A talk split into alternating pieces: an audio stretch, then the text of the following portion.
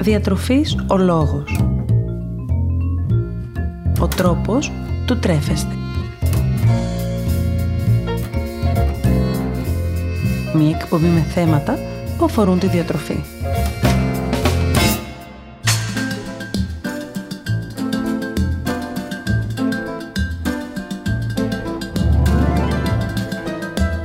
Καλησπέρα σας. Είμαι η Μαριάννα Μανώλη, διατολόγος διατροφολόγος και σήμερα είμαι εδώ για να συζητήσουμε ένα ζήτημα που ίσως αφορά πολλούς από εσάς και δεν είναι άλλο από την υπέρταση. Τι είναι η υπέρταση; Πώς θα ξέρω αν πάσχω από υπέρταση και τι μπορώ να κάνω; Είναι μερικά μόνο από τα ερωτήματα που θα προσπαθήσουμε σήμερα μαζί να απαντήσουμε. Ας πάρουμε λοιπόν τα πράγματα από την αρχή. Τι είναι η υπέρταση; Η υπέρταση ή αλλιώς όπως τα λέγαμε η υψηλή αρτηριακή πίεση είναι μια πάθηση κατά την οποία η πίεση στις αρτηρίες μας είναι αυξημένη. Αυτή η αύξηση της πίεσης είναι που κάνει ουσιαστικά την καρδιά να δουλεύει πιο εντατικά από ό,τι συνήθως προκειμένου να μπορέσει να κυκλοφορεί το αίμα μέσω των αιμοφόρων αγκίων. Όταν μιλάμε για αρτηριακή πίεση, μιλάμε πρακτικά για δύο τιμές μέτρησης. Τη συστολική, όπου ο καρδιακός μας μη συστέλλεται, και τη διαστολική, όπου χαλαρώνει μεταξύ των παλμών. Θα λέγαμε ότι έχουμε φυσιολογική αρτηριακή πίεση όταν σε κατάσταση ηρεμίας οι τιμές της συστολικής πίεσης κυμαίνονται από 100 έως 140 μιλιμόλιδρα αργύρου και της διαστολικής από 60 έως 90 μιλιμόλιδρα αργύρου ή αλλιώς αυτό που έχουμε συνηθίσει να λέμε ως μεγάλη και μικρή πίεση από 10 έως 14 και από 6 έως 9. Αντιθέτως, αν η τιμή αρτηριακής μας πίεσης είναι μονίμως στα ανώτερα φυσιολογικά ή και παραπάνω από αυτά, τότε ναι, μιλάμε για υπέρταση. Τα φυσιολογικά όρια τώρα της αρτηριακής πίεσης δεν εξαρτώνται από την ηλικία αφού είναι ίδια για όλους. Αυτό όμως που αλλάζει με την αύξηση της ηλικίας είναι το ποσοστό των ατόμων που εμφανίζουν τελικά υπέρταση. Ποια είναι τα αίτια της υπέρτασης; Η υπέρταση αρχικά χωρίζεται σε δύο κατηγορίες. Την πρωτογενή ή ιδιοπαθή υπέρταση και τη δευτερογενή υπέρταση. Η πρωτογενής υπέρταση είναι η πιο συχνή μορφή υπέρτασης που προκύπτει και σχετίζεται με τη γύρανση. Η υπέρταση αυτή λοιπόν θα λέγαμε ότι είναι αποτέλεσμα αγωνιδιακό αλλά και περιβαλλοντικών παραγόντων. Η δευτερογενής υπέρταση από την άλλη είναι η υπέρταση που προκαλείται μέσω μιας άλλης πάθησης με πιο κοινή αιτία δευτερογενούς υπέρτασης την εφρική νόσο. Υπάρχουν βέβαια και άλλες καταστάσεις οι οποίες μπορούν να οδηγήσουν σε εμφάνιση δευτερογενούς υπέρτασης όπως ο υποθυροειδισμός, η παχυσαρκία, η υπνική άπνοια, η εγκυμοσύνη καθώς και άλλες παθήσεις. Υπάρχουν συμπτώματα για την υπέρταση. Η υπέρταση σπάνια εμφανίζει συμπτώματα. Συνήθως άτομα που πάσχουν από υπέρταση αντιλαμβάνονται την νόσο μετά από έλεγχο για άλλες παθήσεις. Παρ' όλα αυτά, υπάρχουν ασθενείς που αναφέρουν πονοκέφαλο, ρινοραγίες, ζαλάδα, ήλιγκο και εφίδρωση, εμβοές, δυσκολία στον ύπνο, νευρικότητα, διαταραχές στην όραση ή και κοιλίδες αίματος στα μάτια, καθώς επίσης και ορισμένες φορές λιποθυμικά επεισόδια. Ποια είναι η φαρμακευτική αγωγή για την υπέρταση; Η απόφαση για λήψη φαρμακευτικής αγωγής παίρνεται από τον εκάστοτε θεράποντα ιατρό, ο οποίος θα προβεί σε αξιολόγηση πολλών παραγόντων πριν τη χορήγηση φαρμακευτικής αγωγής. Μερικοί από αυτούς τους παράγοντες είναι η αξιολόγηση του ιατρικού ιστορικού του ασθενούς ως προς την ύπαρξη άλλων παθήσεων, το ιστορικό λήψης αντιπαρτασικών φαρμάκων στο παρελθόν, η ηλικία, το φύλλο, ο τρόπος ζωής, η φυσική του δραστηριότητα και άλλα. Σήμερα υπάρχουν πολλές κατηγορίες φαρμάκων που χρησιμοποιούνται για τη θεραπεία της υπέρτασης, τα γνωστά σε εμάς ως αντιπερτασικά φάρμακα. Οι οδηγίες τώρα σχετικά με την επιλογή των καταλληλότερων φαρμάκων για κάθε ασθενή έχουν αλλάξει με το πέρασμα του χρόνου και διαφέρουν από χώρα σε χώρα. Πολλοί ασθενείς χρειάζονται εκτός από χορήγηση ενός φαρμάκου συνδυασμό φαρμακευτικής αγωγής από περισσότερα φάρμακα.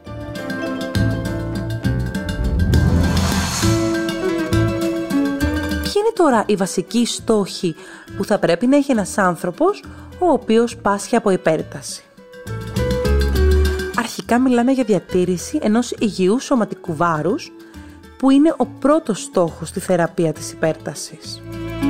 Επομένως, αν κάποιος έχει αυξημένο βάρος, θα πρέπει να προσπαθήσει να μειώσει το σωματικό του βάρος. Από έρευνες έχει φανεί πως απώλεια βάρους περίπου 5 κιλών βοηθάει τη δράση των αντιπερατασικών φαρμάκων, καθώς επίσης μειώνει και την αρτηριακή πίεση. Έπειτα, επόμενος στόχος είναι η μείωση της κατανάλωσης αλκοόλ, αφού το αλκοόλ αυξάνει τον κίνδυνο της υπέρτασης, ενώ ενισχύει την αντίσταση του οργανισμού στη φαρμακευτική αγωγή που μπορεί να χορηγείται. Η διακοπή του καπνίσματος μπορεί να βοηθήσει τον ασθενή που πάσχει από υπέρταση προστατευτικά ως προς την καρδιά του, αφού η διακοπή και μόνο του καπνίσματος βοηθάει στην καλύτερη λειτουργία της καρδιάς. Ακόμη ένας στόχος θα πρέπει να είναι η αύξηση της φυσικής δραστηριότητας, τόσο με απλές δραστηριότητες, όπως περπάτημα για κοντινές αποστάσεις αντί για αυτοκίνητο ή σκάλες αντί για σανσέρ, όσο και με κάποιο περπάτημα μισής περίπου ώρα την ημέρα. Το βασικότερο όλων που θέλω να θυμάστε όσον αφορά τη φυσική δραστηριότητα δεν είναι να κάνουμε υπερβολές, είναι όμως απλώς να κινούμαστε, απλώς να εντάξουμε φυσική δραστηριότητα στην καθημερινότητά μας. Επίσης προσπαθήστε όσο μπορείτε να μειώσετε από τη ζωή σας το άγχος και το στρες. Ξέρω πως είναι δύσκολο, αλλά προσπαθήστε να μην αγχώνεστε με καταστάσεις που δεν μπορείτε να ελέγξετε, ενώ προσπαθήστε να ξεκουράζεστε επαρκώς και να βρίσκετε τρόπους μέσα στην ημέρα να εκτονώνετε το άγχος σας. Τέλος, μην ξεχνάτε να καταγράφετε την αρτηριακή σας πίεση, καθώς αυτό θα βοηθήσει τόσο εσάς όσο και το γιατρό σας για την καλύτερη χορήγηση φαρμακευτικής αγωγής, καθώς και για πρόληψη διαφόρων ανεπιθύμητων καταστάσεων.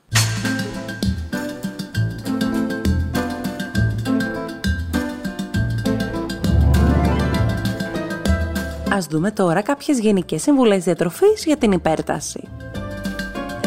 1. Μείωση της πρόσληψης νατρίου. Εκτός από το αλάτι που προσθέτουμε στο φαγητό μας, θα πρέπει να περιορίζουμε το κρυφό αλάτι που περιέχεται στις τροφές. Άρα θα πρέπει να προσπαθήσουμε να μειώσουμε το γρήγορο φαγητό, τα διάφορα γλυκά και αλμυρά σνακ, καθώς και διάφορα τρόφιμα πλούσια σε αλάτι, όπως αλαντικά, παστά, τυριά και άλλα. 2. Διατροφή πλούσια σε κάλιο. Η πρόσληψη καλίου φαίνεται να σχετίζεται αρνητικά σε σχέση με την υπέρταση. Καλές πύχες καλίου είναι τα φρούτα, τα λαχανικά, η σοκολάτα και τα δημητριακά ολικής άλεσης. Θα ήθελα όμως να δώσετε ιδιαίτερη προσοχή στην ποσότητα που καταναλώνετε. 3. Επιλέξτε να καταναλώσετε γαλακτοκομικά προϊόντα όπως γιαούρτι, γάλα και τυρί με χαμηλά λιπαρά. 4. Περιορίστε την κατανάλωση ζωικών λιπαρών και αφαιρέστε πέτσα και ορατό λίπος από το κρέας πριν το καταναλώσετε. 5. Μην ξεχνάτε να καταναλώνετε φρούτα και λαχανικά κάθε μέρα. Προσθέστε λαχανικά σε κάθε κυρίως γεύμα και καταναλώστε φρούτα ως σνακ. 6. Καταναλώστε ψάρια και θαλασσινά τουλάχιστον μία με δύο φορές την εβδομάδα μέσα από μία ποικιλία ψαριών και θαλασσινών. 7. Περιορίστε ή και αποφύγετε την κατανάλωση αλκοόλ. 8. Κάντε μέτρια κατανάλωση καφέ σε όχι περισσότερα από ένα με δύο φλιτζάνια την ημέρα. 9. Και φυσικά μικρά και και συχνά γεύματα περίπου κάθε 2 με 4 ώρες. Πάμε κλείνοντας να δούμε μερικούς από τους πιο γνωστούς μύθους γύρω από την υπέρταση. Ισχύουν τελικά ή μήπως όχι; Μύθος νούμερο 1. Αν θες να μειώσεις την υπέρταση, πρέπει να κόψεις το αλάτι. Στη θεραπεία της υπέρτασης, κύριος στόχος είναι η μείωση του νατρίου και η αύξηση του καλίου. Το νάτριο λοιπόν το οποίο θα πρέπει να περιοριστεί δεν βρίσκεται μόνο στο αλάτι που προσθέτουμε στο μαγείρεμα ή στο φαγητό, αλλά και σε πολλά άλλα τρόφιμα που κυκλοφορούν στο εμπόριο ώστε να ενισχύεται η γεύση τους. Το ψωμί, το τυρί, διάφορα γλυκά και άλλα τρόφιμα είναι μόνο μερικά από αυτά που περιέχουν αλάτι. Επομένως, αν μειώσουμε το μαγειρικό αλάτι, αλλά δεν δείχνουμε προσοχή γενικώ στην πρόσληψη άλατος, τότε δεν είναι σίγουρο ότι έχουμε μείωση στην πρόσληψή του. Επομένως, αυτό που θα πρέπει να έχουμε ως πρώτο στόχο για την υπέρταση είναι η ισορροπημένη πρόσληψη τροφής και πιθανώς και η μείωση του σωματικού βάρους. Μύθος νούμερο 2.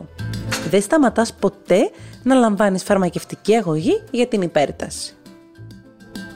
Η φαρμακευτική αγωγή δίνεται στον ασθενή από το γιατρό μέσα από συγκεκριμένα πλαίσια. Αν η πίεση του υπερτασικού είναι αρκετά ευξημένη και υπάρχει κίνδυνος για εμφάνιση καρδιαγγειακών νοσημάτων και ο ασθενής δεν θέλει να συμμορφωθεί, τότε η χορήγηση αντιπαρτασικής αγωγής κρίνεται απαραίτητη. Αν όμως ο ασθενής αποφασίσει να αλλάξει τρόπο ζωής διορθώνοντας και τις διατροφικές του συνήθειες, αλλά και μειώνοντας το σωματικό του βάρος, σε περίπτωση που είναι παχύσαρκος όπως αναφέραμε προηγουμένως, τότε είναι πολύ πιθανό ο γιατρός να αποφασίσει ακόμη και τη διακοπή της φαρμακευτικής του αγωγής. Μύθος νούμερο 3. Τα φάρμακα για την υπέρταση έχουν πολλές παρενέργειες. Με το πέρασμα των χρόνων, τα φάρμακα τα οποία πλέον κυκλοφορούν στην αγορά έχουν ελάχιστες και σπάνιες παρενέργειες, ενώ η χορήγησή τους, η οποία είναι συνήθως σε χαμηλή δόση, δεν φαίνεται να προκαλεί σοβαρά προβλήματα στον οργανισμό. Μύθος νούμερο 4. Με την αγωγή για την υπέρταση είσαι εντάξει και δεν χρειάζεται να προσέχεις περαιτέρω. Παρότι θεωρητικά η υπέρταση είναι εύκολο να ρυθμιστεί, παρόλα αυτά το ποσοστό των ασθενών που καταφέρουν τη ρύθμιση είναι μικρό.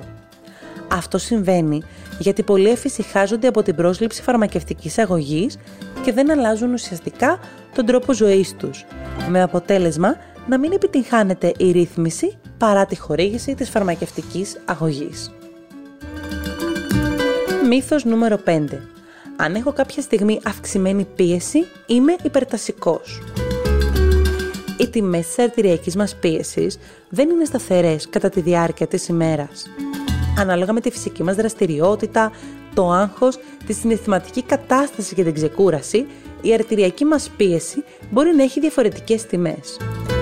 Πολύ συχνά κάποιος εμφανίζει και το σύνδρομο της άσπρης μπλούζας, την αύξηση δηλαδή της αρτηριακής πίεσης, όταν ο γιατρός μετρήσει την αρτηριακή του πίεση. Επομένως, τυχαίες τιμές μέσα στην ημέρα δεν σημαίνει ότι κάποιος πάσχει από υπέρταση. Για να έχουμε διάγνωση υπέρτασης, θα πρέπει σε συνεχόμενες τυχαίες μετρήσεις η αρτηριακή πίεση του ασθενούς να είναι αυξημένη σε σχέση με τα φυσιολογικά του επίπεδα.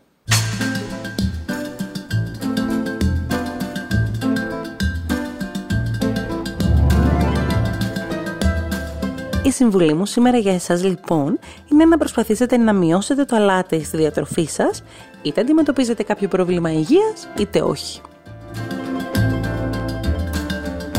Με δεδομένο ότι προσλαμβάνουμε αρκετό κρυφό αλάτι από διάφορες τροφές, η μείωση του άλατος στο μαγείρεμα θα μας βοηθήσει ώστε να διατηρήσουμε μια ισορροπία στην πρόσληψή του.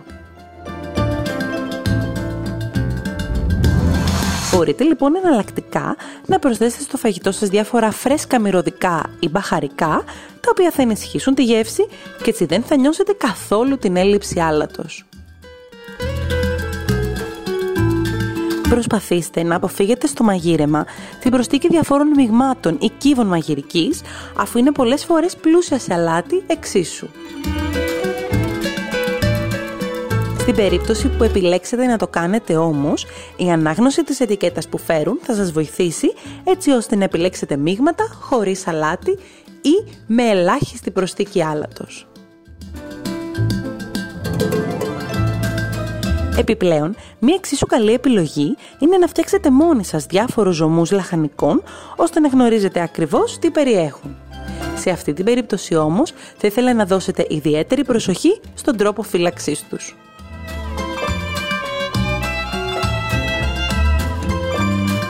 Προσθέστε τα φρέσκα μυρωδικά προς το τέλος του μαγειρέματος, ώστε να διατηρήσουν τη γεύση και τη φρεσκάδα τους, ενώ προσθέστε τα μπαχαρικά στην αρχή, σε άδειο ζεστό σκεύος, για να βγάλουν περισσότερα αρώματα. Απομακρύνετε την αλατιέρα από το τραπέζι. Όσο δεν τη βλέπετε, τόσο δεν θα την αναζητάτε επίσης. Αν αποφασίσετε να μειώσετε το αλάτι στο μαγείρεμα του φαγητού σας, μία καλή λύση είναι η σταδιακή μείωσή του. Αν σταματήσετε απότομα την προστίκη του στο φαγητό και φυσικά μιλάμε για περιπτώσεις όπου δεν τίθεται άμεσα θέμα υγείας, τότε η αλλαγή δεν θα είναι ευχάριστη. Αντιθέτως, η σταδιακή μείωσή του θα σας δώσει το χρόνο που χρειάζεστε ώστε να προσαρμοστείτε στις νέες γεύσεις. Σήμερα ας μιλήσουμε για αυγά. Τα αυγά είναι μια πλήρη τροφή με πρωτεΐνες υψηλής βιολογικής αξίας και πλούσια σε βιταμίνες Α, Τ, Ε και βιταμίνες του συμπλέγματος Β. Περιέχουν ακόμη μέταλλα όπως ασβέστιο, κάλιο, μαγνήσιο και νάτριο. Ενώ τέλος μπορεί να περιέχουν μεγάλη ποσότητα ω3 και ω6 λιπαρών οξέων, ανάλογα όμως με τη σύντηση που έχει προηγηθεί στις όρνηθες ή τον τρόπο εκτροφής τους. Τα αυγά αυξάνουν το αίσθημα του κορεσμού, βοηθούν στη διατήρηση της μυϊκής μάζας και στην καλή εγκεφαλική λειτουργία. Ενισχύουν παράλληλα την όραση και μειώνουν τον κίνδυνο άλλων παθήσεων που σχετίζονται με αυτήν, ενώ επίσης ενισχύουν και την καλή λειτουργία του νοσοποιητικού μας συστήματος. Τέλος, η κατανάλωση αυγών συμβάλλει στην αποφυγή καρδιαγικών νοσημάτων και στην καλή υγεία των οστών μας. Συστήνεται να καταναλώνουμε έως 4 ολόκληρα αυγά την εβδομάδα, κάτι που όμως μπορεί να αλλάξει ανάλογα με την ηλικία, το φύλλο ή και τη φάση της ζωής στην οποία βρίσκεται ο καθένας μας. Ένα μεσαίο αυγό έχει περίπου 75 θερμίδες, ενώ τα αυγά μπορούν να μετατρέψουν το γεύμα μας σε πλήρες και θρεπτικό πολύ γρήγορα και εύκολα.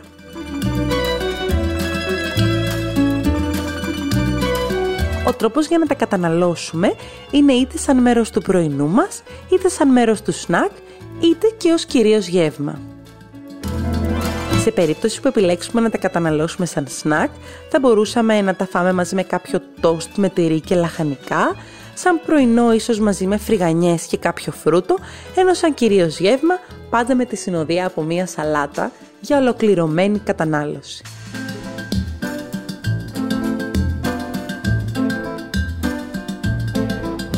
Σας περιμένω στο Instagram Διατροφής ο Λόγος και στο Facebook Μαριάννα Μανώλη Διαιτολόγος Διατροφολόγος για να μοιραστούμε παρόμοιες ιδέες σχετικές με το φαγητό καθώς ακόμη και να συζητήσουμε τις δικές σας απορίες ή τις δικές σας ανησυχίες σχετικά με τη διατροφή και την υγεία. Να θυμάστε να απολαμβάνετε τις στιγμές σας και να μην ξεχνάτε πως εμείς ορίζουμε το φαγητό μας και όχι το φαγητό μας εμάς. Καλή σας συνέχεια!